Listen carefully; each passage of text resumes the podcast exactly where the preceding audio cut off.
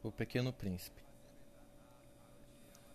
A Leon Worth Peço perdão às crianças por dedicar esse livro a uma pessoa grande. Tenho uma desculpa séria. Essa pessoa grande é o melhor amigo que possui no mundo. Tenho uma outra desculpa. Essa pessoa grande é capaz de compreender todas as coisas, até mesmo os livros de criança. Tenho ainda uma terceira. Essa pessoa grande mora na França e ela tem fome e frio. Ela precisa de consolo. Se, se todas essas desculpas não bastam, eu dedico esse livro à criança que essa pessoa grande já foi. Todas as pessoas grandes foram um dia crianças, mas poucas se lembram disso. Corrijo, portanto, a, dedi a dedicatória a Leon Worth, quando ele, quando ele ainda era pequenino. Certa vez, quando tinha seis anos, vi um livro sobre a Floresta Virgem, Histórias Vívidas, uma imponente gravura. Representava ela uma jiboia que engoliu uma fera. Eis a cópia do desenho. Dizia o livro: as jiboias engolem sem mastigar, a presa inteira. Em seguida, não podem se mover e dormem os seis meses da digestão. Refleti muito então sobre as aventuras da selva e fiz com um lápis de cor meu primeiro desenho. Meu desenho número um era assim. Mostrei minha obra-prima às pessoas grandes e perguntei se o meu desenho lhes fazia medo. Responderam: Por, é que, por que é que um chapéu faria medo? Meu desenho não representava um chapéu, representava uma jiboia digerindo um elefante. Desenhei então o interior da jiboia, a fim de que as pessoas pudessem compreender. compreender. Elas têm sempre necessidade de explicações. Meu desenho número 2 era assim. As pessoas grandes aconselharam-se a deixar de lado os desenhos de jiboias abertas ou fechadas e dedicar-me de preferência à geografia, história, ao cálculo, à gramática. Foi assim que abandonei, aos seis anos, uma esplêndida carreira de pintor.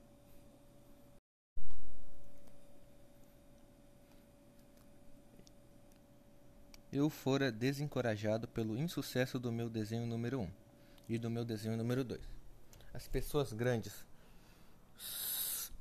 são não não compreendem nada sozinhos e é cansativo para as crianças estar toda hora explicando. Tive, pois, de escolher uma outra profissão e aprendi a pilotar aviões. Eu voei, por assim dizer, todo o mundo. Eita, perdi a página. Por todo o mundo. E a geografia, é claro, me serviu muito. Sabia distinguir no re num relance a China e o Arizona.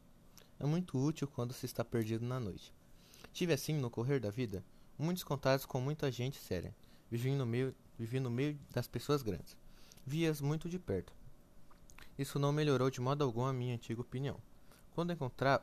Quando encontrava uma que me parecia um pouco lustra, fazia com ela a experiência do meu desenho número 1, um, que sempre. Oh, porra!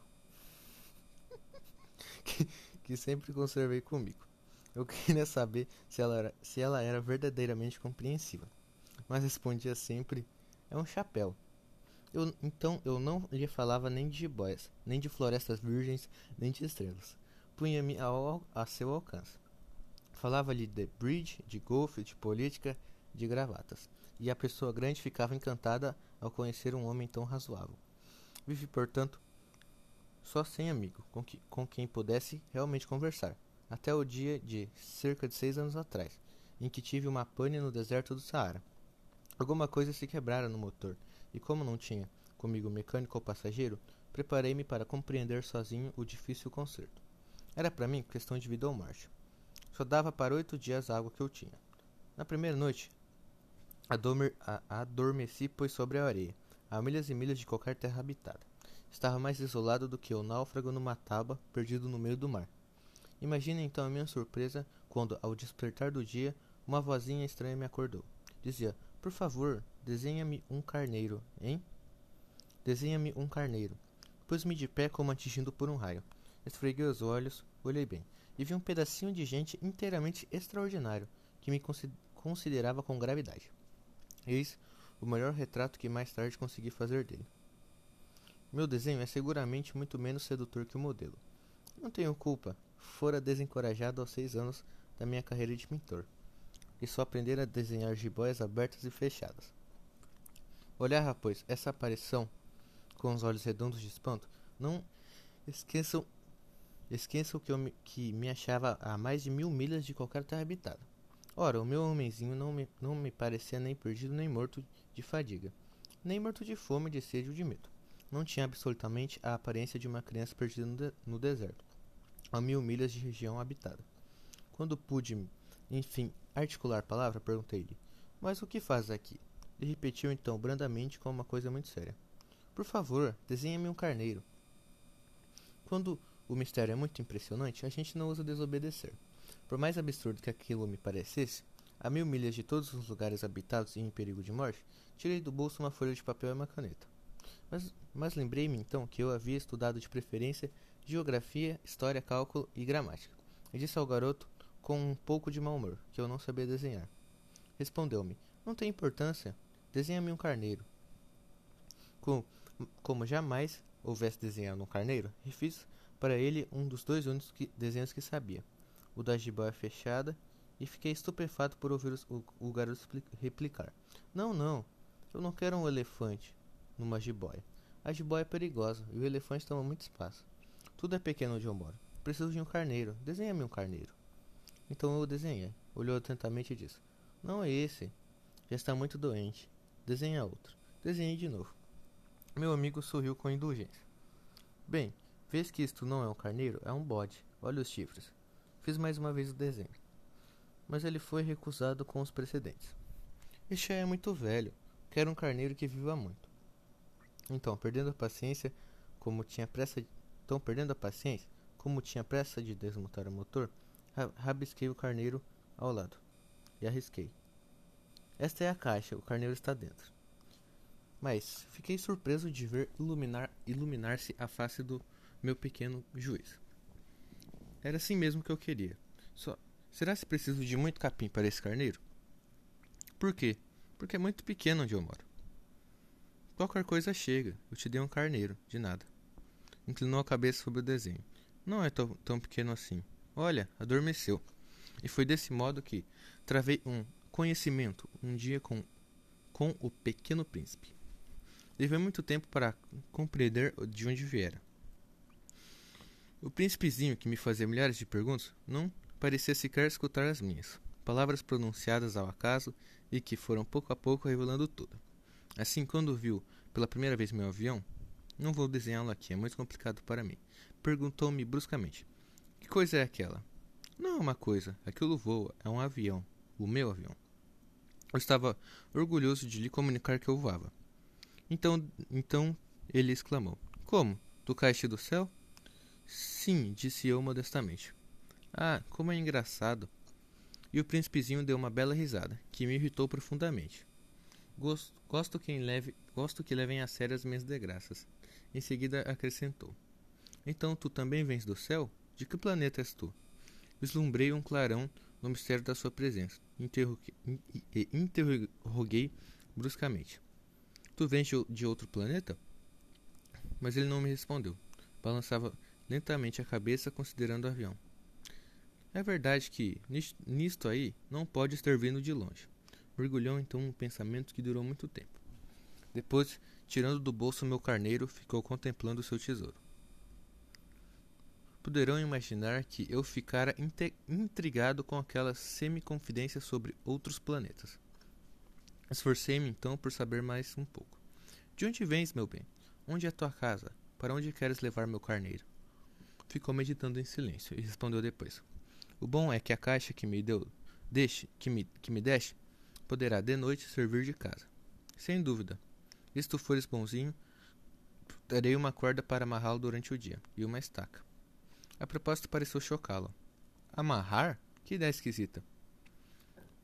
Mas se não amarras, ele vai embora e se perde. Meu amigo deu uma nova risada. Mas onde, quer, mas onde queres que ele vá? Não sei, por aí, andando sempre para frente. Então o príncipezinho observou muito sério. Não faz mal, é tão pequeno onde moro. E depois, talvez um pouco com um pouco de melancolia, acrescentou ainda: Quando a gente anda para frente, não pode ir mesmo longe. Eu aprendera, pois uma segunda coisa importantíssima. O seu planeta de origem era pouco maior que uma casa. Não era surpresa para mim. Sabia que além dos grandes planetas Terra, Júpiter, Marte ou Vênus, aos quais se deram nomes a centenas e centenas de outros, por vezes tão pequeno que mal se vê no telescópio. Quando o astrônomo descobre um deles, dá-lhe dá por nome um número. Chama-o, por exemplo, de asteroide 23251. Tenho sérias razões para supor que o planeta de onde o príncipe era o aster... Tenho sérias razões para supor que o planeta de onde vinha o príncipe era o asteroide B612. Este, este asteroide só foi visto uma vez ao telescópio em 1909 por um astrônomo turco. Ele fizera, na época, uma grande demonstração da sua descoberta, num, con num congresso internacional de astro astronomia. Mas ninguém lhe dera crédito, por causa das roupas que usava. As pessoas grandes são assim. Felizmente, para a reputação do asteroide B612, um ditador turco obrigou o povo, sob pena de morte, a vestir-se à moda europeia. O astrônomo repetiu sua demonstração em 1920, numa elegante casaca. Então dessa vez todo mundo se convenceu. Se, lhe, se lhes dou estes detalhes sobre o asteroide B612 e lhes confio o seu número, é por causa das pessoas grandes. As pessoas grandes adoram números. Quando a gente lhes fala de um novo amigo, eles jamais se informam o essencial. Não perguntam nunca qual é o som da voz, quais, quais os brinquedos que prefere, será que ele coleciona borboletas? Eles perguntam qual a sua idade, quantos irmãos ele tem, quanto pesa, Quanto ganha seu pai? Somente então é que eles julgam conhecê-lo. Se dizemos às pessoas grandes, vi uma bela casa de tijolos cor-de-rosa, gerânios na janela, pombas no telhado. Elas não conseguem de modo algum fazer uma ideia de casa. É preciso dizer-lhes, vi uma casa de 600 contos. Então, então eles exclamam, que beleza!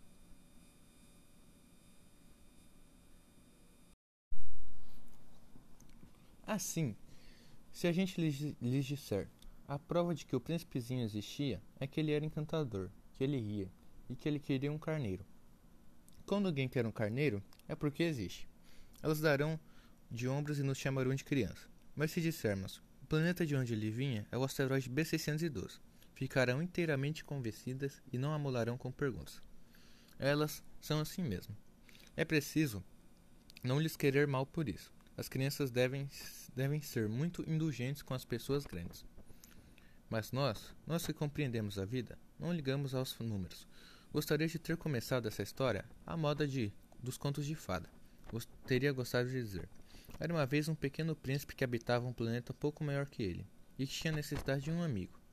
Para aqueles que compreendem a vida, isto pareceria sem dúvida um muito mais verdadeiro. Porque eu não gosto que leiam meu livro levianamente. Dá-me dá tanta tristeza narrar essas lembranças. Faz já seis anos que meu amigo se foi com seu carneiro. Se tento descrevê-lo aqui, é justamente porque não quero esquecer. É triste esquecer um amigo. Nem todo mundo tem amigos. E eu corro o risco de ficar com as pessoas grandes e só se interessam por números. Foi por causa disso que comprei uma caixa de tintas e alguns lápis também. É duro pôr-se a desenhar na minha idade quando nunca se fez outra tentativa além das jiboias fechadas e abertas dos longínquos seis anos. Experimentarei, claro, fazer os retratos mais parecidos que puder, mas não tenho muita esperança de conseguir. Um desenho parece pa passável, outro já é inteiramente diverso. Engano-me também no tamanho. Ora, o príncipezinho está muito grande, ora pequeno demais. Hesito também quanto à cor de seu traje. Vou arriscando então aqui e ali. Enganei Enganar-me-ei, provavelmente, um dos detalhes mais importantes. Mas é preciso desculpar, meu amigo nunca dava explicações. Julgava-me talvez semelhante a ele, mas infelizmente não sei ver carneiro através da caixa. Sou um pouco como as pessoas grandes. Acho que envelheci. Dia a dia eu ficava sabendo mais alguma coisa do planeta, da partida, da viagem. Mas devagarinho, ao acaso das reflexões, foi assim que vim a conhecer no terceiro dia o drama dos baobás. Dessa vez, foi graças ao carneiro, pois bruscamente o, o príncipezinho me interrogou, tomado de grande dúvida. É verdade que os carneiros comem arbustos? Sim, é verdade. Ah, que bom. Não compreendi logo por, porque, porque era tão importante que os carneiros comessem arbustos, mas o príncipezinho acrescentou. Por que conseguiste eles comerem tanto também. Não. Por conseguiste eles. Não. Por conseguinte, eles comem também os baobás? Fiz anotar o príncipezinho que os baobás não, eram, não são arbustos, mas árvores grandes como as igrejas, e que mesmo que ele levasse consigo todo um rebanho de elefantes, eles não conseguiriam dar cabo de um único baobá. A ideia de um rebanho de elefantes fez, fez, fez ir ao príncipezinho. Seria preciso botar um, botar um por cima do outro. Mas notou, em seguida, sabiamente: os baobás antes de crescer são pequenos. É fato, mas por que desejas, desejas tu que os carneiros comam baobás pequenos? Por que haveria de ser? respondeu-me, como se tratasse de uma evidência. E foi-me preciso um grande esforço de inteligência para compreender sozinho esse problema. Com, efeito no planeta do príncipezinho, havia em, como em todos os outros planetas, ervas boas e más, mas, conseguinte, somente boas, as, das, somente boas, de ervas boas, sementes más, de ervas más, de ervas más. Mas as sementes são invisíveis, elas dormem no segredo da terra, até que uma, até que uma cisme de despertar. Então ela se espreguiça e lança timidamente para o sol, um inofensivo galinho. Se é de roseiro ou rabanete, podemos deixar que cresça à vontade. Mas quando se trata de uma planta ruim, é preciso arrancar logo. Mal temos conhecido. Ora, havia sementes terríveis no planeta do príncipezinho, as de baobá, solo. Ora, havia somente sementes, te, sementes terríveis no planeta do baúzinho. Não, porra. Ora, havia sementes terríveis no planeta do príncipezinho, as sementes de baobá. O solo do planeta estava infestado. E um baobá, se a gente custa a descobri-lo, nunca mais se livra dele. Arrancava todo o planeta, perfurava-o com suas raízes. E se o planeta é pequeno e os baobás numerosos, o planeta acaba rachando. É uma questão de disciplina. Me disse mais tarde o príncipezinho. Quando a gente, a, quando a gente acaba a toalete de manhã, começa a fazer com cuidado a, to a toalete do planeta. É preciso que a gente se conforme em arrancar regularmente os baobás, logo que se distinguem das roseiras com as quais muitos se parecem quando pequenos. É um trabalho sem graça, mas de fácil execução. E um dia aconselhou-me é, a tentar um belo desenho que fizesse essas coisas entrarem de uma vez na cabeça das crianças. Se algum dia tiverem de viajar, explicou-me, poderá ser útil para ele. Às vezes, às vezes não há, inconvenientemente, deixar um trabalho para mais tarde. Mas quando se trata de baobá, sempre uma catástrofe. Conheci um planeta habitado por um preguiçoso. Havia deixado três arbustos. De acordo com as indicações do príncipezinho, desenhei o tal planeta. Não gosto de tomar tom moralista. Mas o perigo dos baobás é tão pouco conhecido e tão grande os riscos daquele que se, que se perdesse no asteroide, que ao menos uma vez faço exceção à minha reserva.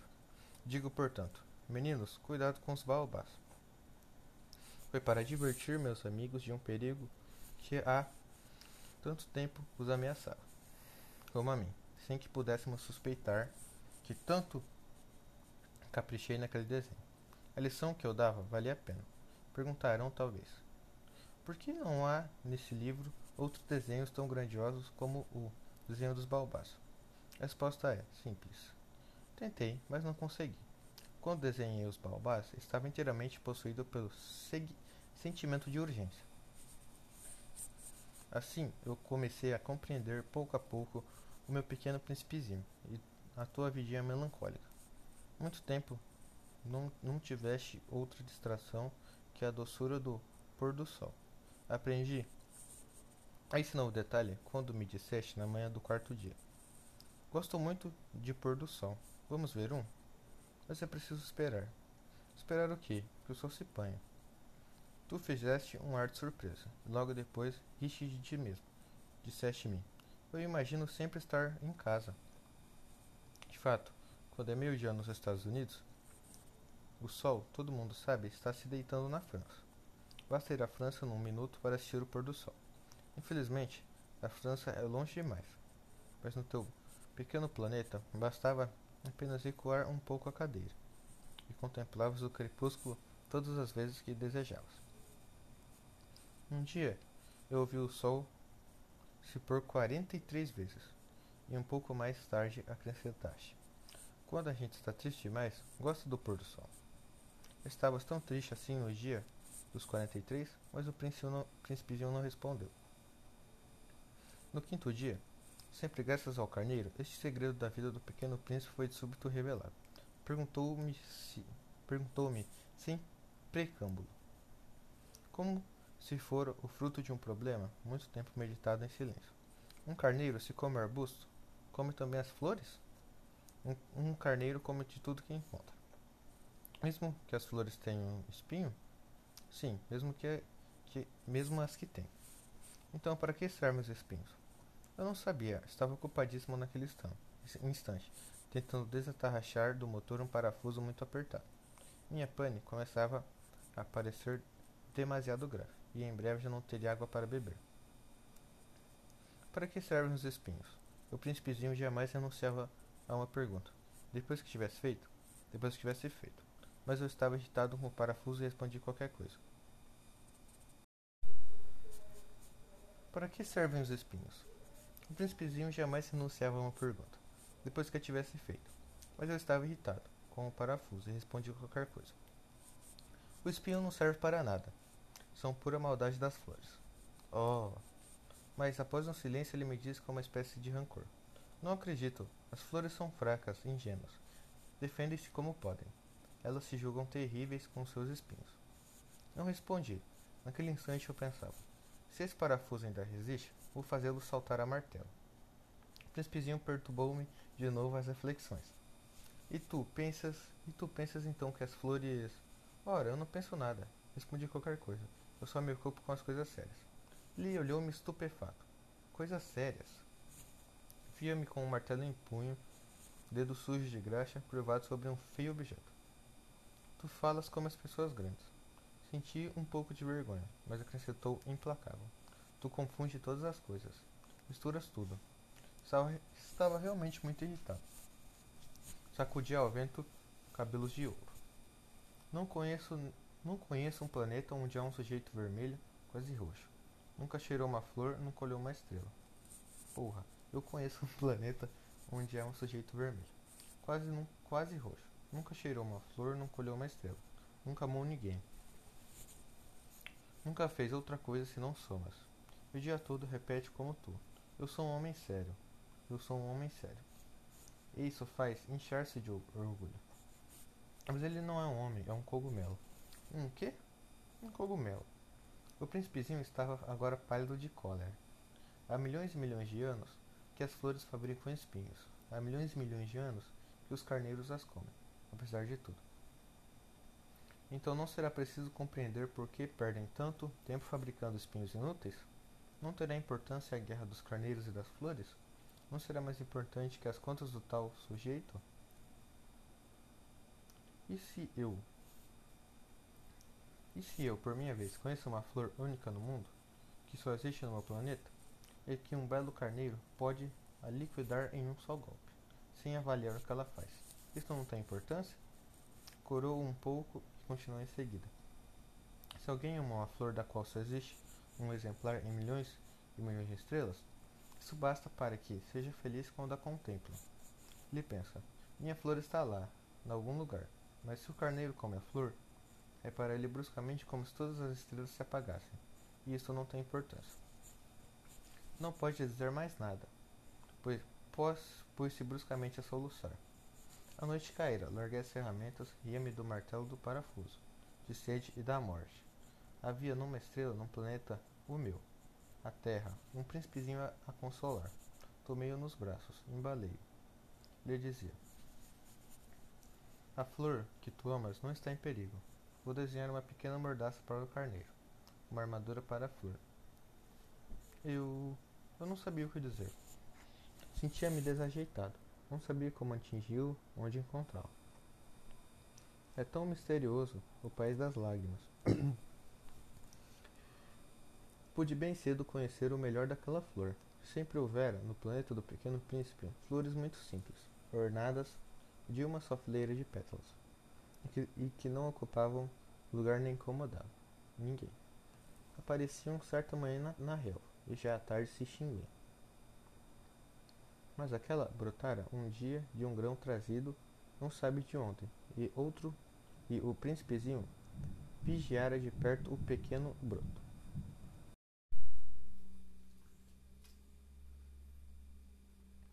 O príncipezinho vigiara de perto o pequeno broto, tão diferente dos outros. Podia ser uma nova espécie de baobá, mas o arbusto logo parou de crescer e começou então a preparar uma flor. O príncipezinho que assistia à instalação de um, de um enorme botão bem sentiu que sairia dali uma aparição miraculosa. Mas a flor mas a flor não acabava mais de preparar-se, de preparar sua beleza no seu verde quarto. Escolhia as, as cores com cuidado. Vestia-se vestia lentamente, ajustava a uma de suas pétalas. Não queria sair como os cravos, amarrotada. No radioso esplendor da sua beleza, é que ela queria aparecer. Ah, sim, era vaidosa. Sua misteriosa toilette, portanto, durara dias e dias. E eis que uma bela manhã, justamente à hora do sol nascer, havia se mostrado. E ela, que se prepara, preparara com tanto esmero, disse bocejando: Ah, eu acabo de despertar. Desculpa, eu ainda estou toda despenteada. O príncipezinho então não pôde conter o seu espanto. Como és bonita! Não é? Responder, respondeu a flor docemente. Nasci ao mesmo tempo que o sol.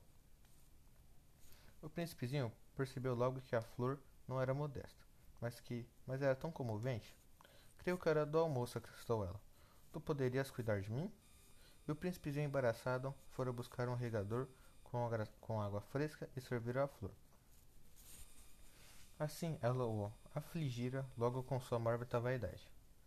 Um dia, por, um dia, por exemplo, falando dos seus quatro espinhos, dissera ao pequeno príncipe: É que eles podem vir, os tigres com suas garras. Não há tigres no meu planeta, objetara o príncipezinho. E depois, os tigres não comem erva. Não sou uma erva, respondeu a flor suavemente. Perdoa-me. Não tenho receio dos tigres, mas, mas tenho horror das correntes do ar. Não seria um acaso um paravento? Não, teria, não terias acaso um paravento? Horror das correntezas do ar. Não é muito bom para um planeta, notara príncipezinho. É complicada essa flor. À noite, me colocara sob uma redoma. Faz muito frio no seu planeta. Está mal instalado. De onde eu venho, mas interrompeu-se de súbito. Viera em forma de uma semente. Não pudera conhecer nada dos mundos dos outros mundos, humilhada por ter se de, por, por se ter deixado apanhar numa mentira tão tola. Tossiu duas ou três vezes, para pôr a culpa no príncipe. E o paravento? Ia buscá-lo, mas tu me falavas. Então redobrara a tosse para in, infligir-lhe remorso. Assim o príncipezinho, apesar da boa vontade do seu amor, logo duvidara dela. Tomara Tomara a sério palavras sem importância. Isso tornara infeliz. Não a devia ter escutado, confessou-me um dia. Não se deve nunca escutar as flores. Basta olhá-las. Respirar, aspirar o perfume. A minha embalsamava o planeta, mas eu não me contentava com isso. A tal história das garras, que tanto me agastara, me devia ter enternecido. É isso, é isso. Confessou-me ainda. Não soube compreender coisa alguma. Devia tê-la julgado pelos atos, não pelas palavras. Ela me perfumava, me iluminava. Não devia jamais ter fugido. Deveria lhe ter adivinhado a ternura sobre os seus po pobres ardis. São tão contraditórias as flores, mas eu era jovem demais para saber amar. Creio que ele aproveitou para evadir-se, evadir-se pássaros selvagens que imigravam na manhã da partida. Pôs o planeta em ordem. Resolveu cuida cuidadosamente seus dois vulcões em atividade, pois possuía, pois possuía dois vulcões. E era muito cômodo para esquentar o almoço. Possuía também um vulcão extinto.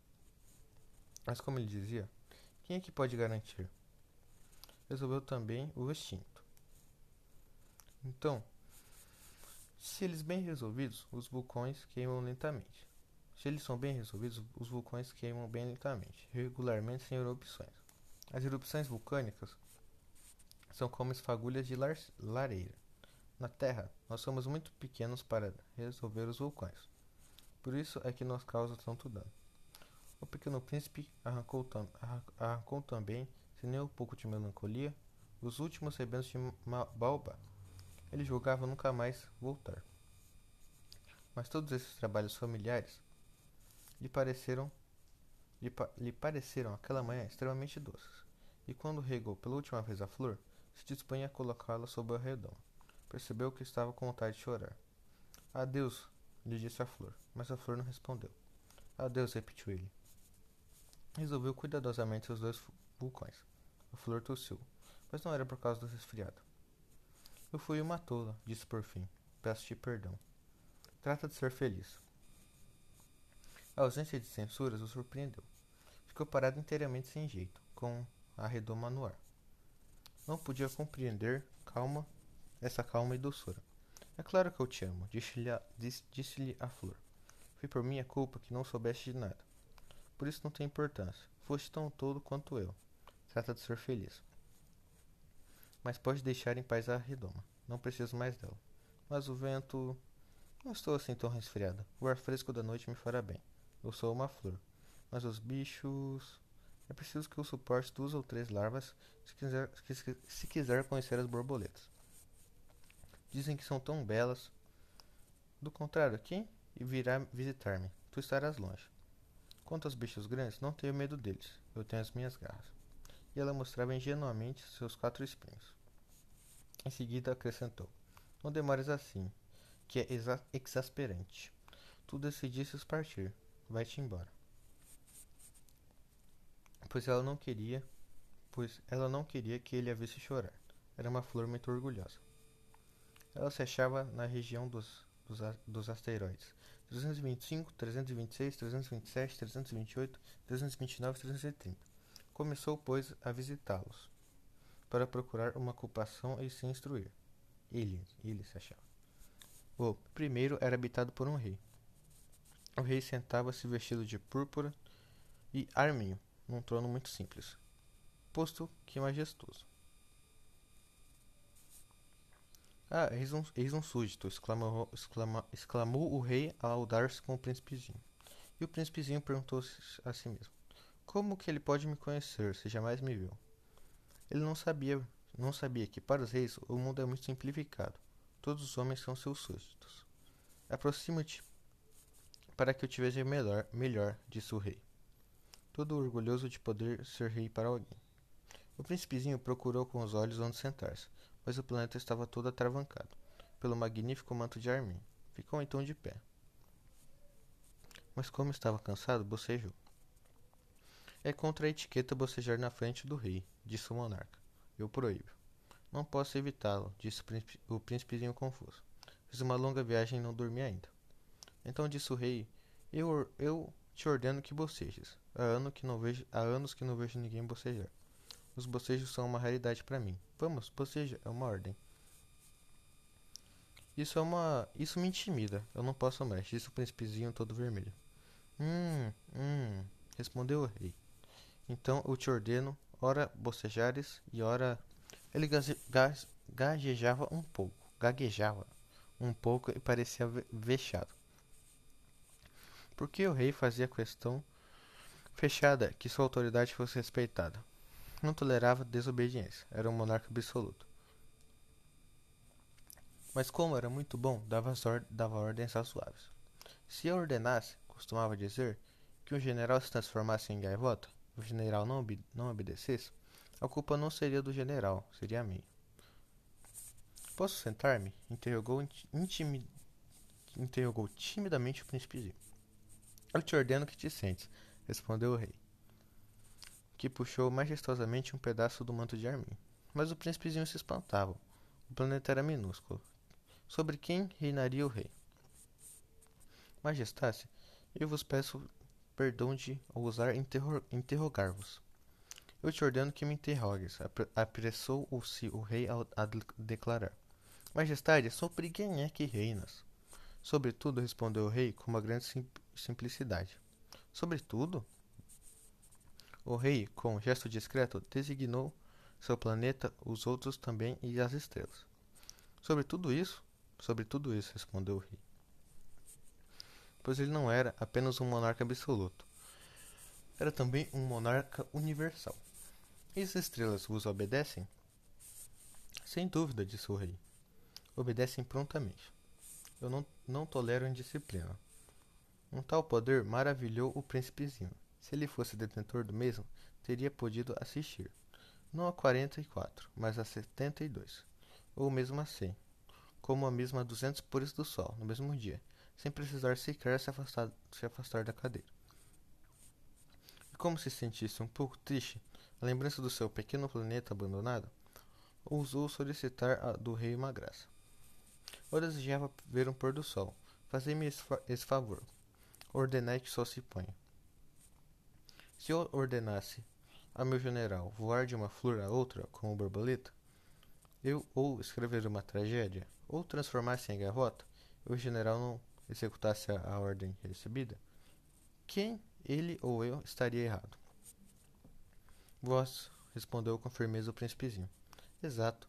É preciso, preciso exigir de cada um o que pode dar, explicou o rei. A autoridade repousa sobre a razão.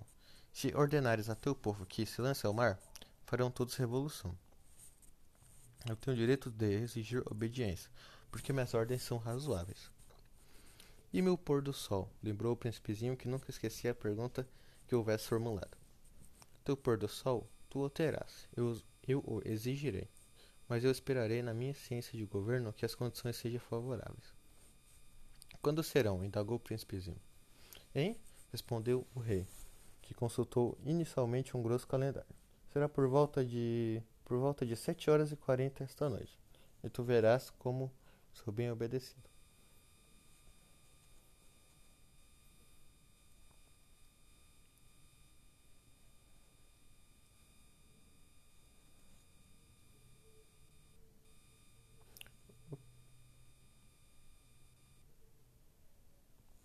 Príncipezinho bocejou. Lamentava o pôr do sol que perdera. E depois já estava aborrecendo um pouco. Não tenho mais nada o que fazer aqui, disse ao rei. Vou prosseguir minha viagem. Não partas, respondeu o rei. Estava orgulhoso de ter um susto. Não partas. Eu te faço ministro. Ministro de quê? Da justiça. Mas não há ninguém a julgar. Quem sabe, disse o rei. Disse o rei. Ainda não dei a volta ao meu reino. Estou muito velha. Não tenho lugar para carruagem e ando cansa cansado-me muito. Cansa... Oxe. E andar cansa-me muito. Oh, mas eu já vi, disse o príncipe. Se inclinou para, para ainda dar uma olhada do outro lado do planeta. Não consigo ver ninguém. Tu julgares a ti mesmo, respondeu-lhe o rei. É o mais fácil. É bem mais fácil julgar a si mesmo que julgar os outros. Se consegues julgar-te tão bem, és um verdadeiro sábio. Mas eu posso julgar-me a mim próprio, em qualquer lugar, replicou o príncipezinho. Não preciso, não preciso, para isso, ficar morando aqui. Ah, disse o rei, eu tenho certeza de que há um velho rato no meu planeta. Eu o escuto à noite. Tu poderás julgar esse rato. Tu o condenarás à morte, de vez em quando. Assim sua vida dependerá da, da tua justiça. Mas tu o perdoarás cada vez para economizá-lo, pois só temos um. Eu, eu, respondeu o príncipezinho, não gosto de condenar à morte. E acho que vou mesmo embora. Não, disse o rei. Mas o príncipezinho, tendo acabado os preparativos, não quis afingir o velho monarca. Se Vossa Majestade deseja prontamente deseja ser prontamente obedecido, poderá dar-me uma ordem razoável. Poderá me ordenar por, poder, poderia ordenar-me, por exemplo, que partisse em menos de um minuto. Parece-me que as condições são favoráveis.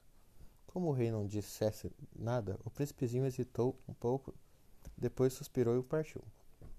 Eu te faço meu embaixador, apressou-se o rei em gritar. Tinha um ar de grande autoridade. As pessoas grandes são muito esquisitas, pensava durante a, a viagem do príncipezinho.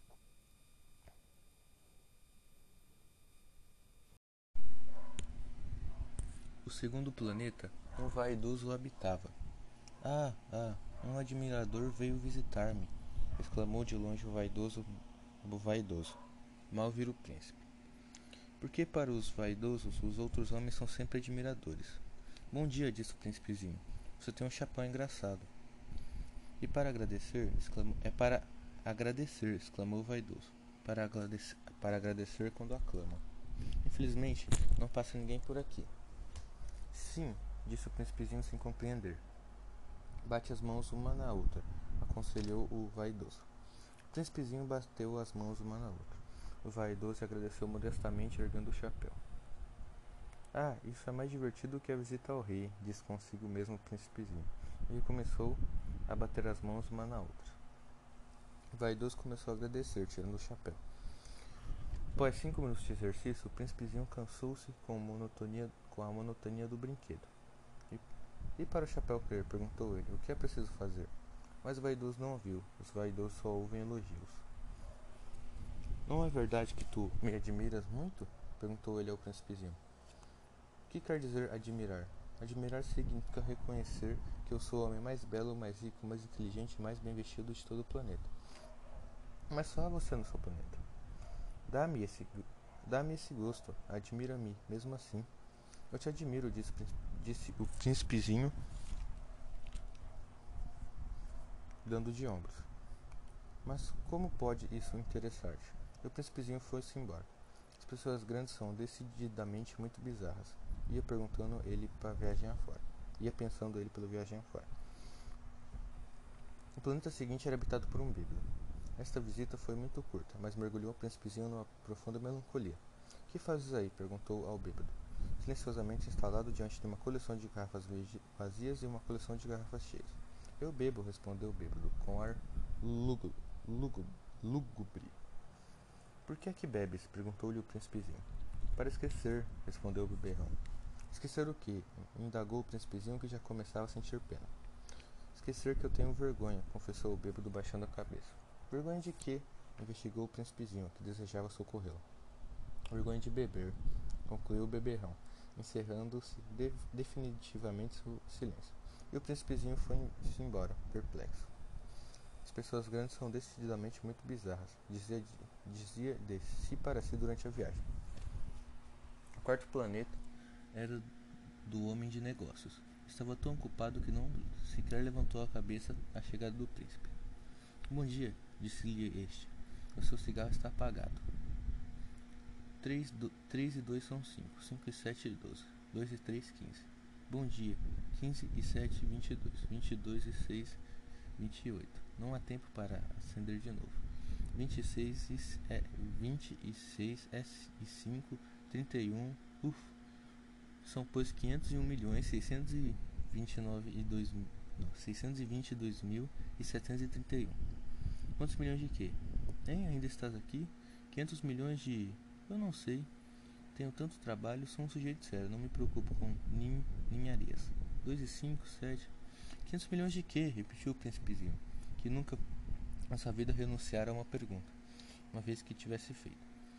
O homem de negócios levantou a cabeça. Há 54 anos que habito este planeta e só fui incomodado três vezes. A primeira foi há 22 anos atrás, por um besouro, por um besouro caído não sei de onde. Fazia um barulho terrível e cometi quatro erros na sola. A segunda foi há 12 anos, por uma crise de reumatismo. Falta de exercício, não tenho tempo para passeio.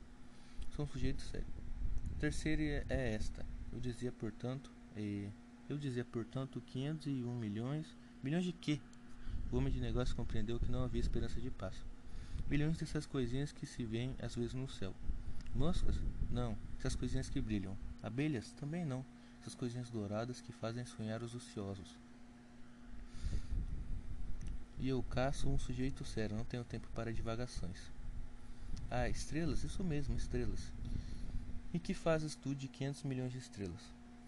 500 501 milhões 622 mil 731. Eu sou um sujeito sério, gosto de exatidão. E que tu fazes dessas estrelas? Que faço delas? Sim. Nada, eu as possuo. Tu possuis as estrelas? Sim. Mas eu já vi um rei que vocês não possuem, eles reinam sobre. É muito diferente. E de que serve possuir as estrelas? Servem para ser rico. E para que serve ser rico? Para comprar outras estrelas se alguém achar. Esse, esse aí disse o príncipezinho para si mesmo, aciona um pouco como bêbado. No entanto, ainda fez algumas perguntas. Como, como a gente pode possuir estrelas? De quem são elas? Respondeu ameaçador o homem de negócios.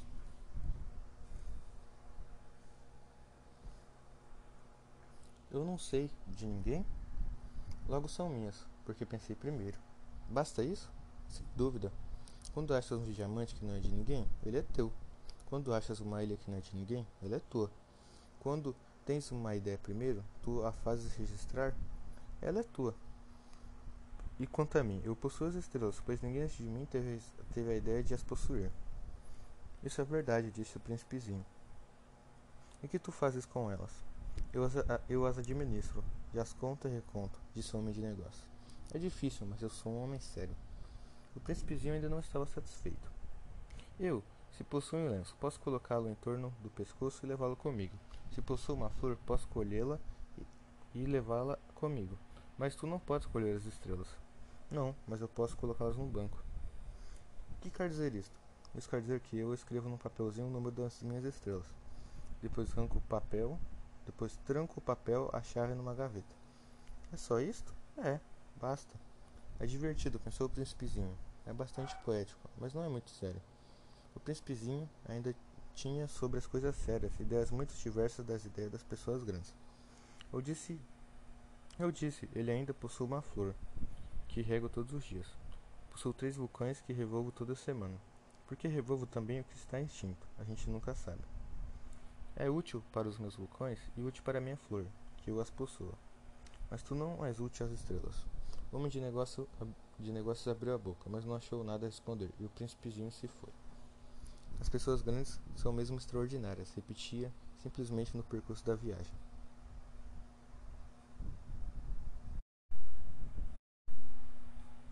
O quinto planeta era muito curioso. Era o menor de todos. Mal dava pa para um lampião e o acendedor de lampiões. O príncipezinho não podia atinar para que pudessem servir, no céu, num planeta sem casa e sem gente, um lampião e o acendedor de lampiões.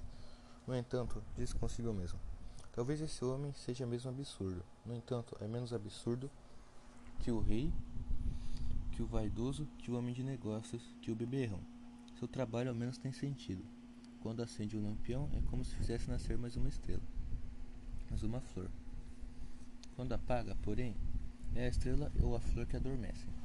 É uma ocupação bonita. E é útil, porque é bonita.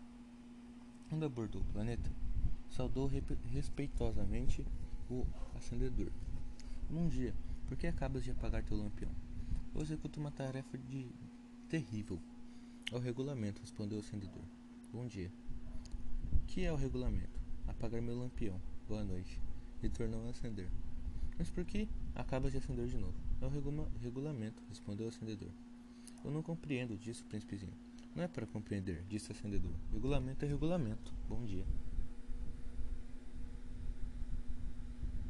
E apagou o lampião. Em seguida, enxugou a fonte num lenço de quadrinhos vermelhos.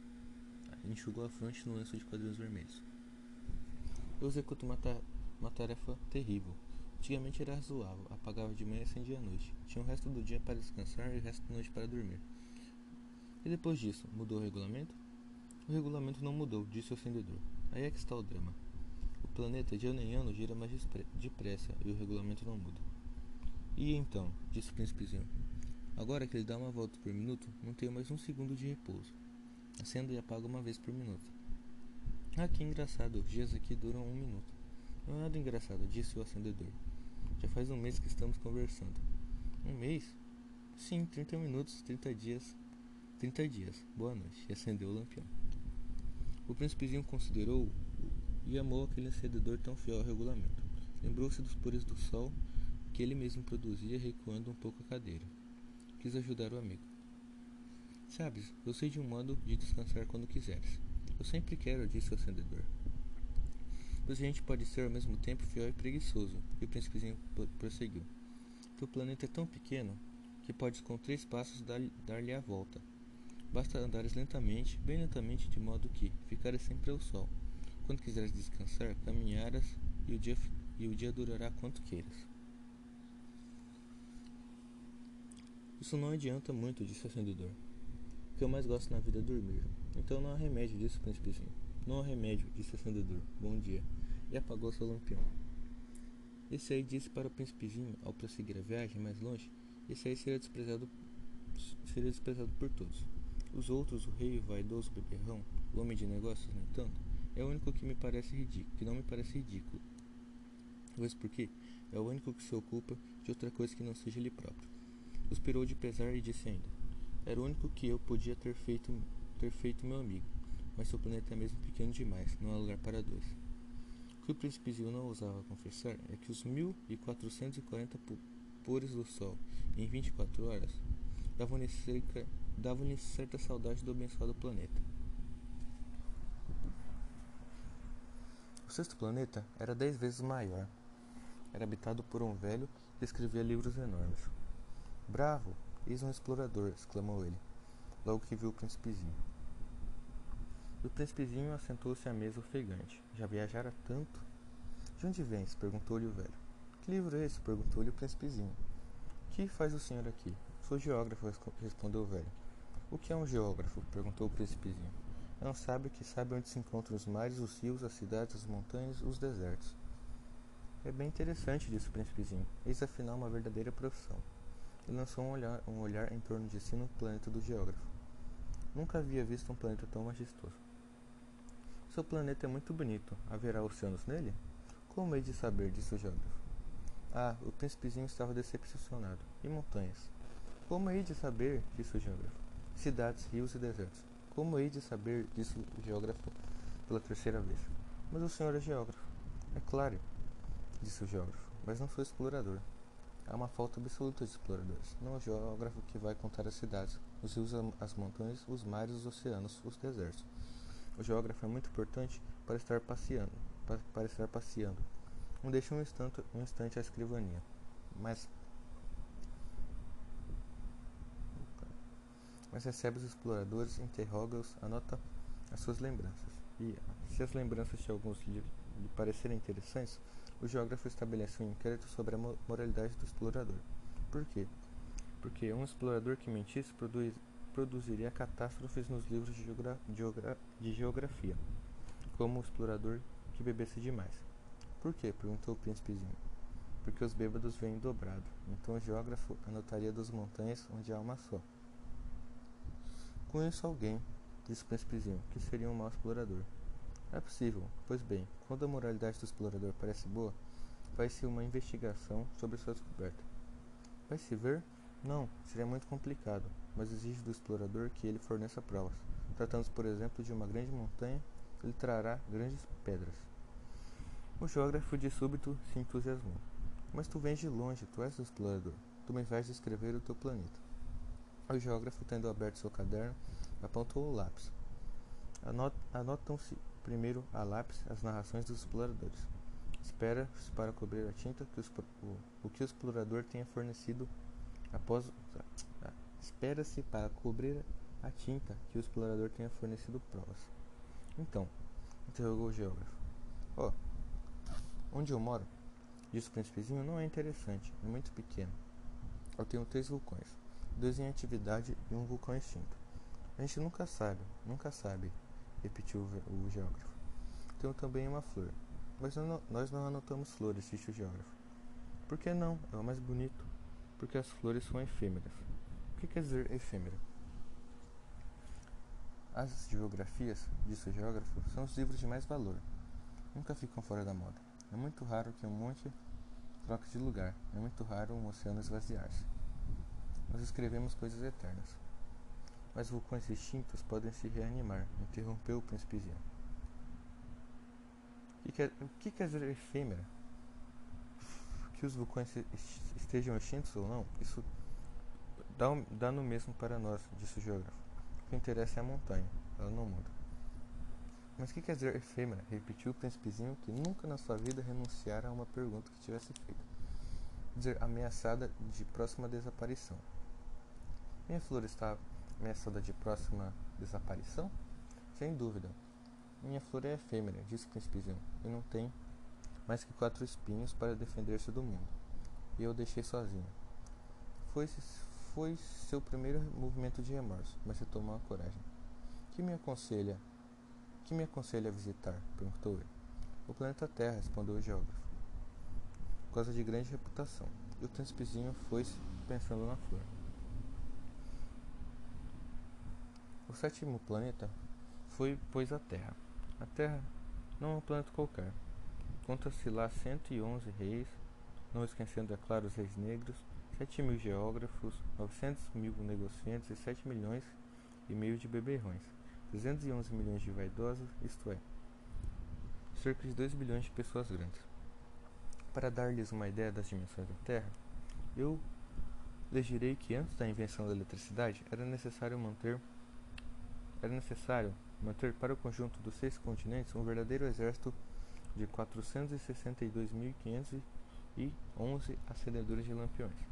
Isto fazia, visto um pouco de longe, um magnífico efeito. Os movimentos desse exército eram ritmados como de um balé de ópera. Primeiro vinha a vez dos acendedores de lampião da Nova Zelândia e da Austrália. Em seguida, o, acesos os lampiões iam dormir. Entrava por sua vez a dança dos acendedores de lampião da China e da Sibéria, e também desapareceu nos bastidores.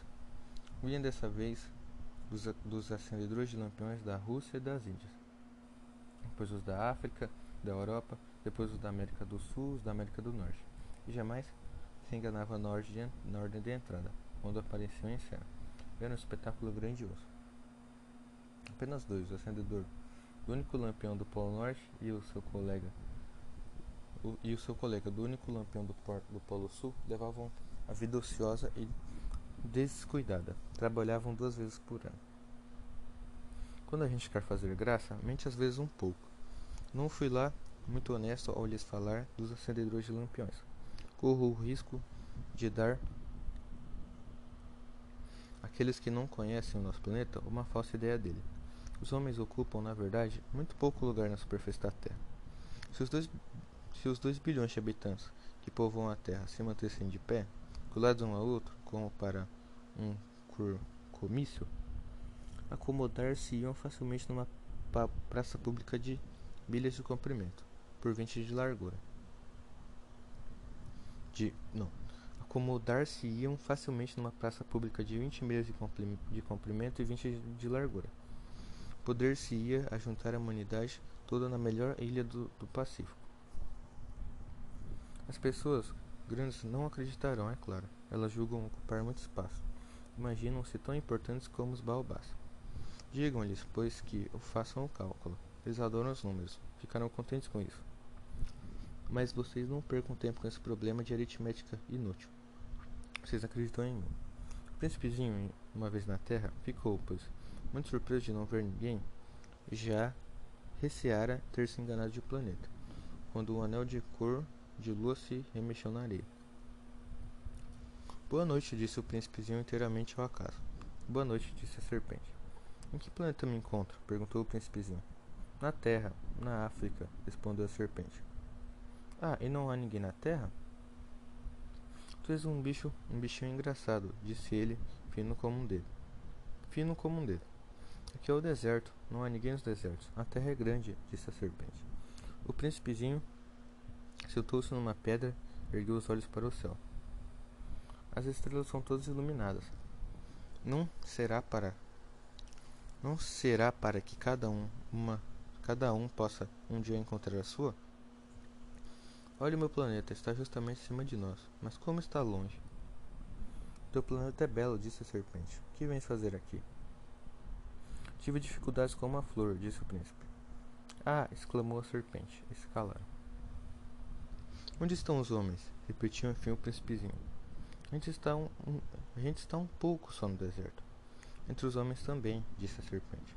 O príncipezinho olhou-a longamente. Tu és um bichinho engraçado, disse ele, fino como o dedo.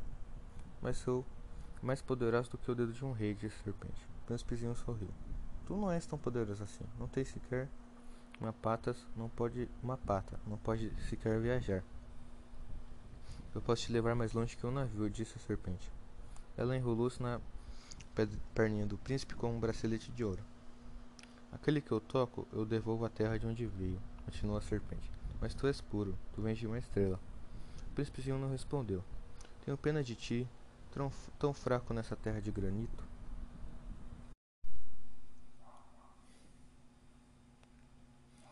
Posso ajudar-te um dia, se tiveres muita saudade do teu planeta. Posso. Oh, eu compreendi muito bem, disse o príncipezinho. Mas por, por que falas sempre por enigmas? Eu os resolvo todos os dias, disse a serpente. Meu Deus. E calaram-se os dois. O príncipezinho atravessou o deserto e encontrou apenas uma flor. Uma flor de três pétalas. Uma florzinha à toa. Bom dia, disse o príncipe. Bom dia, disse a flor. Onde, onde estão os homens? perguntou polidamente. A flor um dia viram passar uma caravana. Os homens? Eu acredito que existem seis ou sete. Vi-os há muitos anos, mas não se pode nunca saber onde os encontram. O vento os leva. Eles não têm raízes. Eles não gostam das raízes. Adeus, disse o príncipezinho. Adeus, disse a flor. O príncipezinho escalou uma grande montanha. As únicas montanhas que conheceram era as únicas montanhas que conheceram eram os três vulcões que lhe davam pelo joelho. Vulcão extinto serve-lhe de tamborete. Que montanha, que montanha tão alto, pensava ele. Verei todo o planeta e todos os homens. Mas só viu agulhas de pedra pontudas. Bom dia, disse ele inteiramente ao céu. Bom dia, bom dia, bom dia, respondeu o eco. Quem és tu? perguntou o príncipezinho. Quem és tu? Quem és tu? Quem és tu? Quem és tu? respondeu o eco. Sede, meus amigos, eu estou só, disse ele. Eu estou só, estou só, estou só, respondeu o eco. Este planeta é todo seco, pontudo e salgado. Que planeta engraçado, pensou então. É todo seco, pontudo e salgado. E os homens não têm imaginação. Repetem o que a gente diz. No planeta eu tinha uma flor. E era sempre ela que falava primeiro. Mas aconteceu que o príncipezinho, tendo andado muito tempo pelas areias, pelas rochas e pela neve, descobriu enfim uma estrada. E as estradas vão, todos na direção dos homens. Bom dia, disse ele. Era um cheiro de rosas. Bom dia, disseram, disseram as rosas. O príncipezinho contemplou-as. Eram todas iguais à sua flor. Quem sois? perguntou ele estupefato. Somos rosas, disseram as rosas. Ah! exclamou o príncipezinho. Ele sentiu-se extremamente feliz. Sua flor lhe havia contado que ela era a única da sua espécie em todo o universo, e eis que havia cinco mil igualzinhas num só jardim. Ela haveria de ficar bem vermelha, pensou ele, se visse isto. Ela começaria a tossir e fingiria morrer, para escapar do ridículo. E eu então teria que fingir que cuidava dela, porque senão, porque senão, só para me humilhar, ela era bem capaz de morrer de verdade. Depois refletiu ainda. Eu me julgava rico de uma flor sem igual, e apenas uma rosa comum que possuo, uma rosa e três vulcões que me dão pelo joelho, um dos quais extinto para sempre. Isso não faz de mim um príncipe muito grande. E deitado na relva ele chorou. E foi então que apareceu a raposa. Bom dia, disse a raposa. Bom dia, respondeu polidamente o príncipezinho que se voltou, mas não viu nada. Eu estou aqui, eu estou aqui, disse a voz embaixo da macieira. Quem és tu? perguntou o príncipezinho. Tu és, tu és bem bonita. Sou uma raposa, disse a raposa. Vem brincar comigo, propôs o príncipezinho. Estou tão triste. Eu não posso brincar contigo, disse, disse a raposa. Não me cativaram ainda. Ah, desculpa, disse o príncipezinho. Após uma reflexão, acrescentou: Que quer dizer cativar? Tu não és daqui, disse a raposa. Que procuras? Procuro os homens, disse o príncipezinho. Que quer dizer cativar? Os homens, disse a raposa, têm fuzis e caçam. É bem incômodo. Criam galinhas também. É a única coisa interessante que eles fazem. Tu procuras galinhas? Não, disse o príncipezinho. Eu procuro amigos. Que quer dizer cativar? É uma coisa muito esquecida, disse a raposa. Significa criar laços. Criar laços? Exatamente, disse a raposa. Tu ainda não és nada para mim. senão um garoto inteiramente igual a cem, cem mil outros garotos. E eu não tenho necessidade de ti. E tu não tens também necessidade de mim. Não passo a teus olhos de uma raposa igual a cem mil outras raposas. Mas tu me catigas, nós teremos. Mas tu me cativas, nós teremos necessidade um do outro. Serás para mim o único no mundo, e eu serei para ti o único no mundo. Começo a compreender, disse o príncipezinho. Existe uma flor, eu creio que ela me cativou. É possível, disse a raposa. Vê-se tanta coisa na terra. Oh, não foi na terra, disse o príncipezinho. A raposa pareceu intrigada. Um outro planeta? Sim. Há caçadores nesse planeta? Não. Que bom. E galinhas? Também não. Nada é perfeito, suspirou a raposa. Mas a raposa voltou à sua ideia. Minha vida é monótona. Eu caço as galinhas e os homens me caçam. Todas as galinhas se parecem e todos os homens se parecem também. E por isso eu me aborreço um pouco. Mas se tu me cativas, minha vida será como cheia de sol. Conhecerei um barulho de passos que será diferente dos outros. Os outros passos me fazem entrar embaixo da terra. O teu me chamará para fora da toca, como se fosse mosca. E depois olha, vês lá de longe os campos de trigo? Eu não, eu não como pão. O trigo para mim é inútil. Os, os campos de trigo não me lembram coisa alguma. E isso é triste. Mas tu tens cabelos cor de ouro. Então, será maravilhoso quando me tiveres cativado. O trigo que é dourado faz, fará me lembrar de ti, e eu amarei o barulho do vento no trigo. A raposa calou-se e considerou por muito tempo o príncipe. Por favor, cativa-me, disse ela. Bem quisera, disse o príncipezinho, mas eu não tenho muito tempo. Tenho amigos a descobrir e muitas coisas a conhecer. Ah, a gente só conhece bem as coisas que ativou, disse a raposa. Os homens não têm mais tempo de conhecer coisa alguma. Compro tudo prontinho na loja. Mas como não existem lojas de amigos, os homens não têm mais amigos. Se tu queres um amigo, cativa-me. O que, que é preciso fazer? perguntou o príncipezinho. É preciso ser paciente, respondeu a raposa. Tu te sentarás primeiro um pouco longe de mim, assim na relva. Eu te olharei com um canto de olho e tu não dirás nada. A linguagem é uma fonte de mal-entendidos, mas cada dia tu sentarás mais perto. No dia seguinte o príncipe voltou. Teria sido melhor voltares à mesma hora, disse a raposa. Se tu vens, por exemplo, a, por exemplo, às quatro da tarde, desde as três eu começarei a ser feliz. Quanto mais a hora for chegando, mais eu me sentirei feliz. Às quatro horas, então, Estarei inquieta e agitada. Descobrirei o preço da felicidade. Mas se tu vens a qualquer momento, nunca saberei a hora de preparar o coração. É preciso ritos. O que é um rito? perguntou o príncipezinho. É uma coisa muito esquecida também, disse a raposa. É o que faz com que um dia seja diferente dos outros dias, uma hora das outras horas. Os meus caçadores, por exemplo, possuem um rito. Dançam na quinta-feira com as moças, moças da aldeia. A quinta-feira então é um dia maravilhoso. Vou passear até a vinha. Se os caçadores. Vou, vou passear até a vinha. Se os caçadores dançassem qualquer dia, todos os dias seriam iguais e eu não teria férias. Assim o príncipezinho cativou a raposa, mas quando chegou a hora da partida, a raposa disse: Ah, eu vou chorar. A culpa é tua, disse o príncipezinho. Eu não queria te fazer mal mas tu quiseste que eu te cativasse. Quis, disse a raposa. Mas tu vais chorar, disse o príncipezinho. Vou, disse a raposa. Então não sais lucrando nada. Eu lucro, disse a raposa, por causa da cor do trigo. Depois ela acrescentou. Vai rever as rosas, tu compreenderás que a tua é a única no mundo. Tu voltarás para me dizer, me dizer adeus e eu te farei presente de um segredo. Foi o príncipezinho rever as rosas. Vós não sois abs absolutamente iguais a minha, a minha rosa. Vós não sois nada ainda. Ninguém ainda vos cativou, nem cativastes a ninguém. Sois como era a minha raposa. Era uma raposa igual a cem mil outras, mas eu fiz dela um amigo. Ela é agora única no mundo. E as rosas estavam desapontadas. Sois belas, mas vazias, mas vazias, disse ele ainda.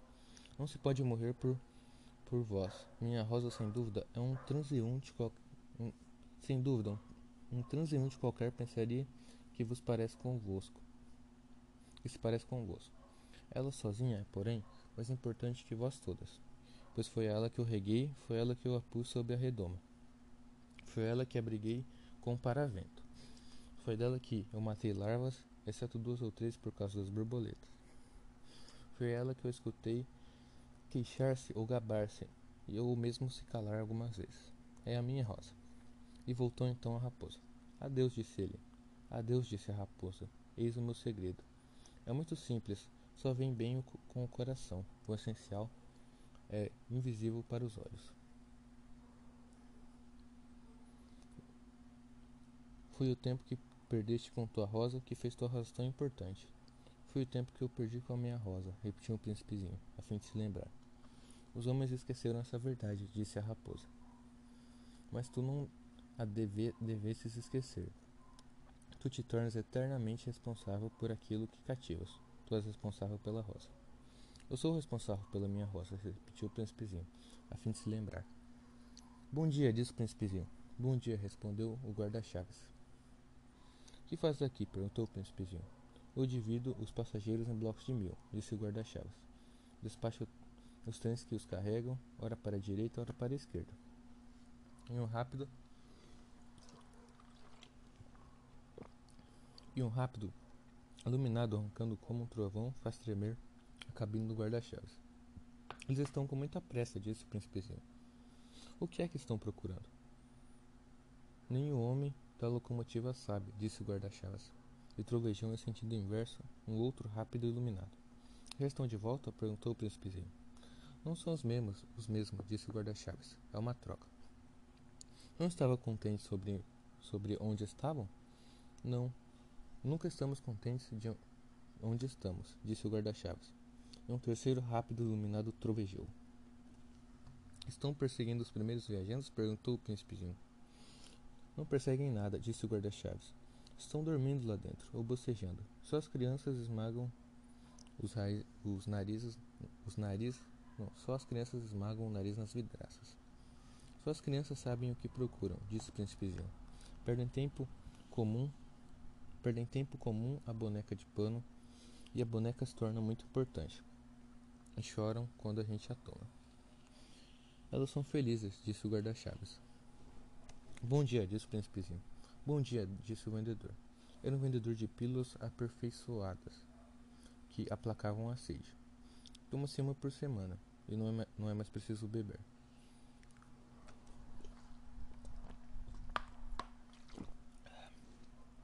Por que vendes isto?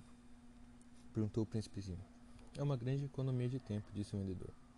Os peritos calcularam. A gente ganha 53 minutos por semana. Nossa. E que se faz então com 53 minutos? O que a gente quiser. Eu, pensou o príncipezinho, se tivesse 53 minutos para gastar, iria caminhando passo a passo, mãos no bolso na direção de uma fonte. Estávamos no oitavo dia da minha pane, justamente quando bebi a última gota da minha provisão de água. Foi que eu ouvi a história do vendedor.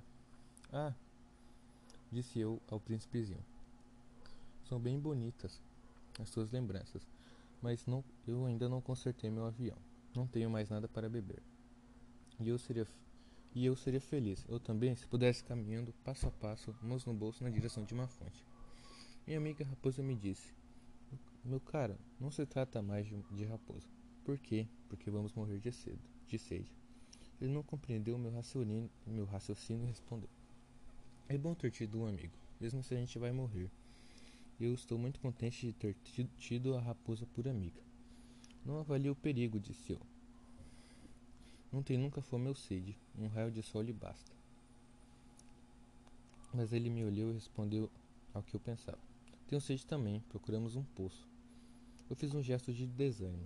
É absurdo procurar um poço ao acaso na imensidão do deserto. No entanto, pusemos-nos a caminho.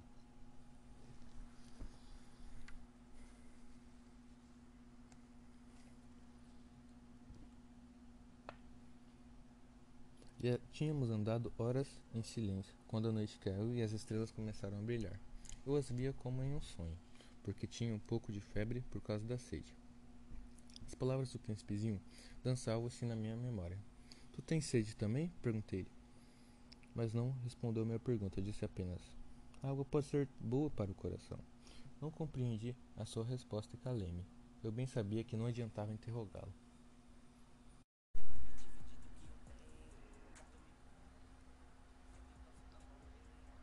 Ele estava cansado.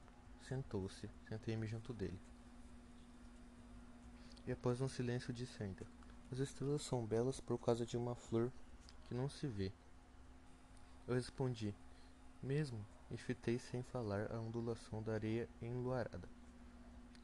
O deserto, Pelo acrescentou. E era verdade, eu sempre amei o deserto. A gente se senta numa duna de areia. Não se vê nada, não escuta nada. E no entanto, no silêncio alguma coisa irradia e.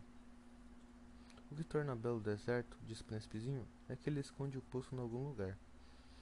Fiquei surpreso por compreender de súbito essa misteriosa irradiação da areia. Quando eu era pequeno, habitava uma antiga casa, e diziam as lendas que ali fora havia um tesouro enterrado. Ninguém, é claro, o conseguiria descobrir, nem talvez mesmo procurou. Mas ele encantava a casa toda. Minha casa escondia um tesouro no fundo do coração. Quer se trate da casa das estrelas ou do deserto, disse eu o príncipezinho. O que faz sua beleza é invisível. Estou contente, disse ele. Que esteja de acordo com a raposa. Como o príncipezinho adormecesse, tomei-os nos braços e prossegui a caminhada.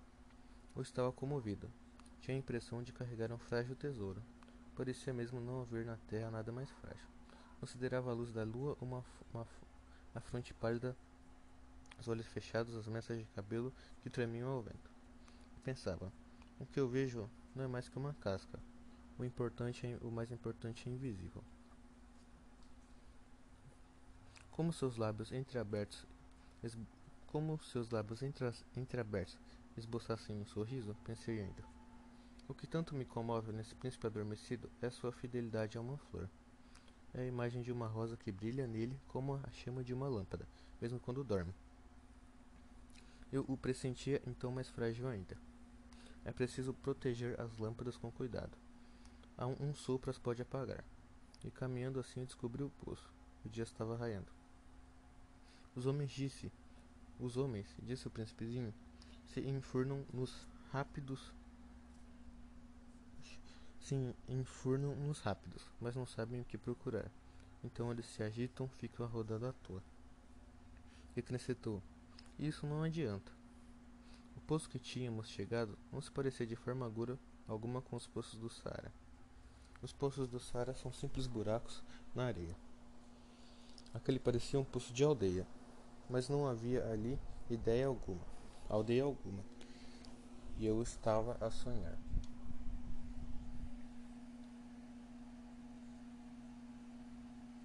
E eu julgava sonhar. É estranho, disse eu ao príncipezinho. Tudo está preparado, a roldana, o balde e a corda. Ele riu, pegou a corda, fez girar a roldana. E a roldana gemeu como gemem os velhos cataventos, quando o vento dormiu por muito tempo. Tu escutas? disse o príncipe. Estamos acordando o poço. Ele canta. Eu não queria que ele fizesse esforço. Deixa que eu puxe, disse eu. É muito pesado para o seu tamanho. Lentamente içei o balde até em cima e o instalei com cuidado na borda do poço. Nos meus ouvido, ouvidos permanecia ainda o canto da roldana, e na água que ainda brilhava via tremer o sol. Tinha tinha sede dessa água, disse o príncipezinho. Dá-me de beber. E eu compreendi o que ele havia buscado. Levantei-lhe o balde até a boca. Ele bebeu de olhos fechados. Era doce como uma festa. Essa água era muito mais que um alimento. Nascera da caminhada sob as estrelas, do canto da rodana, do esforço do meu braço. Era boa para o coração como um presente. Quando eu era pequeno, todo o esplendor do presente de Natal estava também na luz da árvore, na música da missa de meia-noite, na doçura dos risos. Os homens do teu planeta, disse o príncipezinho, cultivam cinco mil rosas no mesmo jardim e não encontram o que procuram. Não encontram, respondi. E no entanto, o que eles buscam poderia ser achado numa só rosa, ou num pouquinho de água. É verdade, o príncipezinho acrescentou, mas os olhos são cegos, é preciso buscar com o coração. E eu havia bebido, respirava facilmente. A areia é cor de mel, quando amanhece, e a cor de mel me fazia feliz. Por que haveria eu de estar triste? É preciso, disse o baixinho, disse baixinho o príncipe, que cumpras a tua promessa. Ele estava de novo sentado junto de mim. Que promessa? Tu sabes, a mordaça do meu carneiro. Eu sou responsável pela flor. Tirei do bolso as minhas tentativas de desenho. O príncipe os viu e disse rindo. Os baobás parecem um, um pouco repolhos. Oh, eu estava tão orgulhoso dos meus baobás. Tua raposa. As orelhas dela parecem chifres. São compridas demais. Ele riu outra vez. Tu és injusto, meu bem. Eu só sabia desenhar jiboias abertas e fechadas. Não faz mal, disse ele. As crianças entendem. Rabisquei, portanto, uma pequena mordaça, mas sentia ao, mas sentia ao entregá-lo um aperto no coração. Tu tens projetos que eu ignoro. Ele não me respondeu, mas disse: Lembras de ti, da minha queda na terra? Amanhã será o aniversário. De depois, após um silêncio, acrescentou: Caí pertinho daqui. E ficou vermelho ao dizê-lo.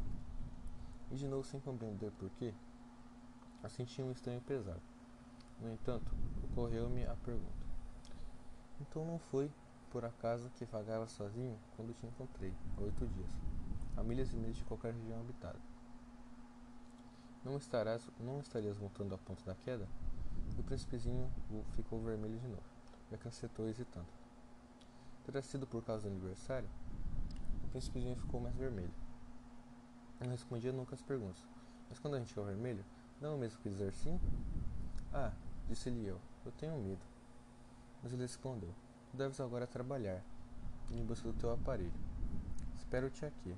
Volta amanhã de tarde. Mas eu não estava tranquilo. Mas, mas eu não estava tranquilo. Lembrava-me da raposa. A gente corre o risco de chorar um pouco quando se deixou cativar.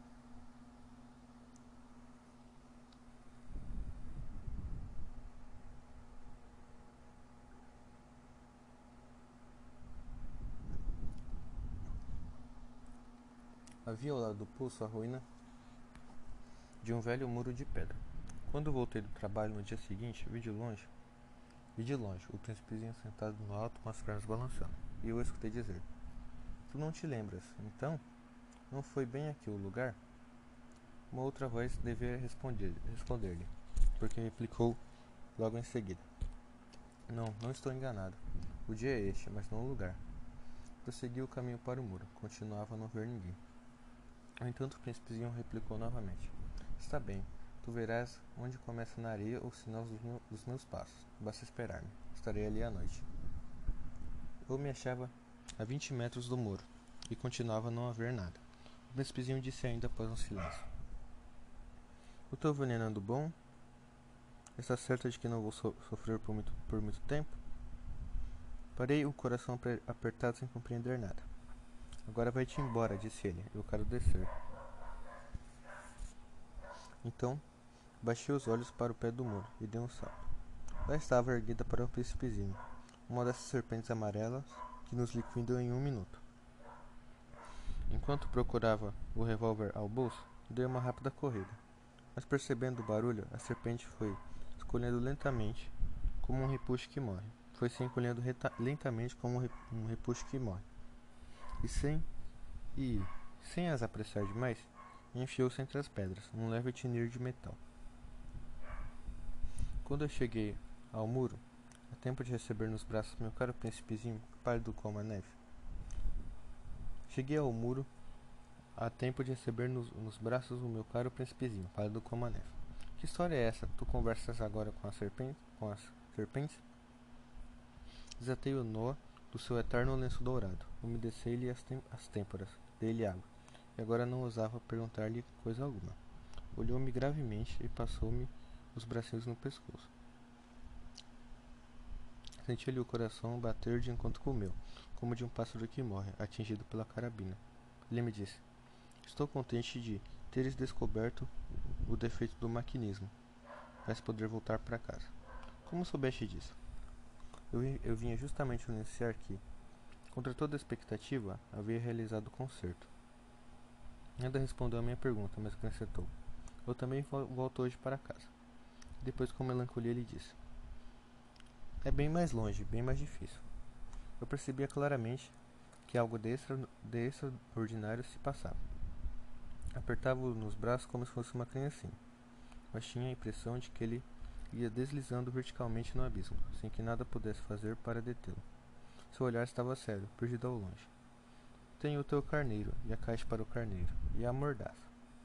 Agora vai-te embora, disse ele. Eu quero descer. Ele sorriu com tristeza. Esperei muito tempo. Pareceu-me que ele ia se aquecendo de novo, pouco a pouco. Meu querido, tu tiveste medo. É claro que tivera, mas ele sorriu docemente. Terei mais medo ainda esta noite. O sentimento do, o sentimento do irreparável gelou-me de novo.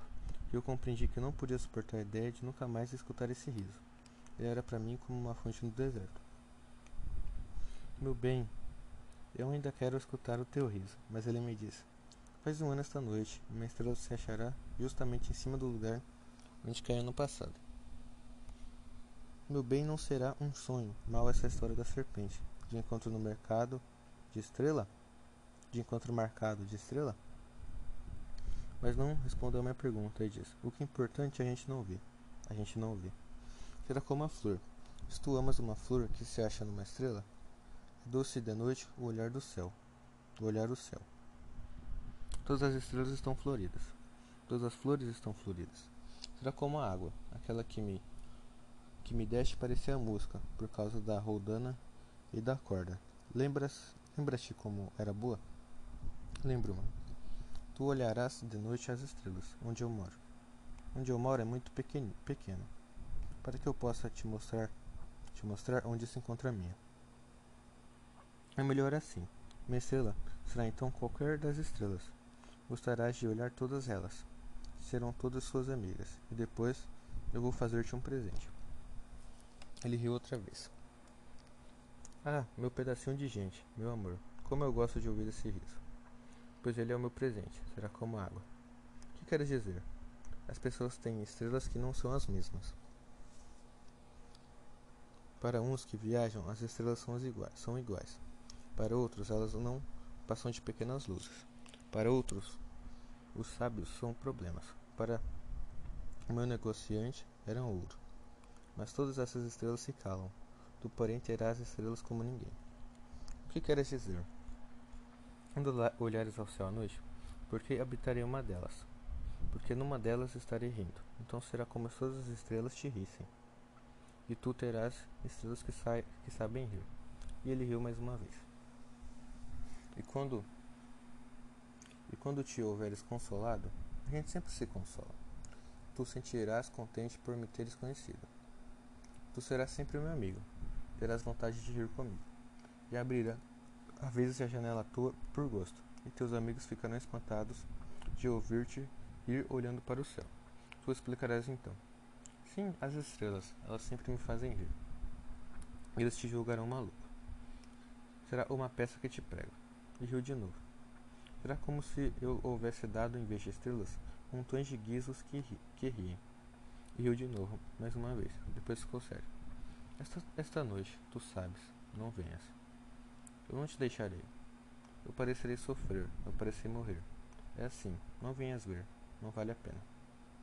Eu não te deixarei, mas ele estava preocupado. Eu digo isto, também por causa da serpente. É preciso que não te morda. As serpentes são mais, podem morder por gosto. Eu não te deixarei. Mas uma coisa tranquilizou. Elas não têm veneno.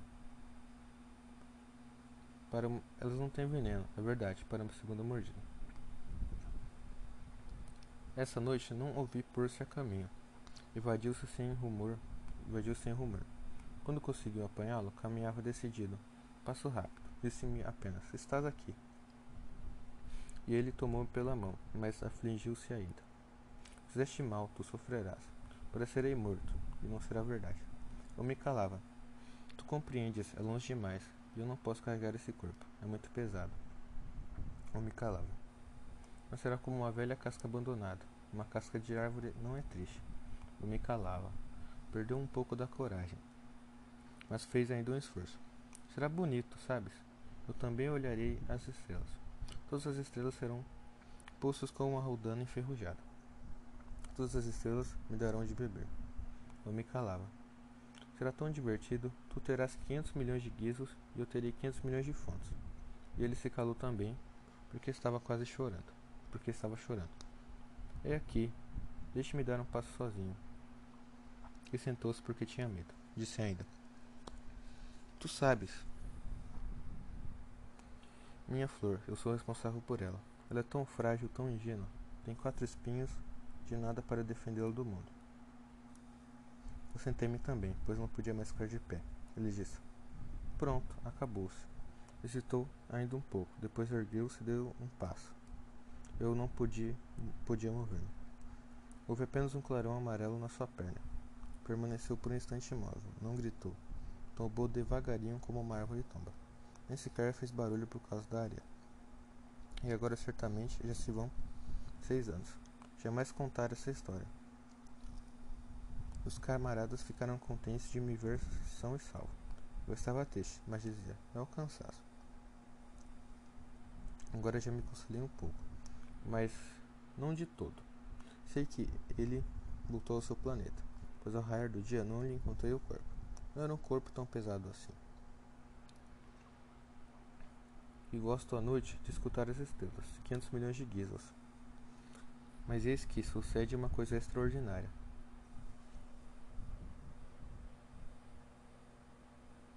Uma coisa extraordinária.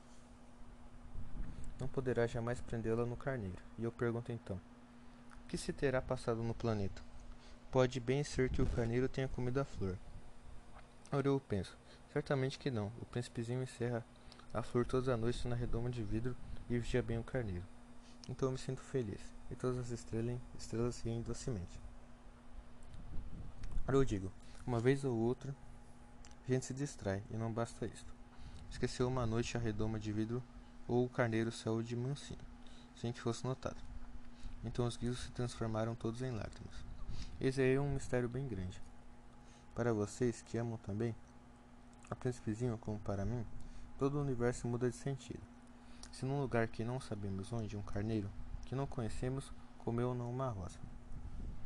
Olhem o céu, perguntem: terá ou não terá o carneiro comido a flor? Verão como tudo fica diferente. E nenhuma pessoa jamais compreenderá que isso, que isso tenha tanta importância. Esta é para mim a mais bela paisagem do mundo. Também a mais triste. É a mesma da página procedente. precedente. Mas desenhei de novo, para mostrá-la bem. Foi aqui que o príncipezinho apareceu na terra e desapareceu depois. Olhem atentamente esta paisagem, a esta paisagem, para que estejam certos de reconhecê-la. Se, viajar, se viajarem um dia na África, através do deserto, através do deserto. Se acontecer de passarem por ali, eu lhes suplico que não tenha pressa e que esperem um pouco bem debaixo da estrela. Se então um menino vem ao encontro de vocês, se ele ri se tem cabelos de ouro, se não responde quando interrogam, adivinharão quem é. Então, por favor, não me deixem tão triste. Escrevam-me depressa que ele voltou. Acabou.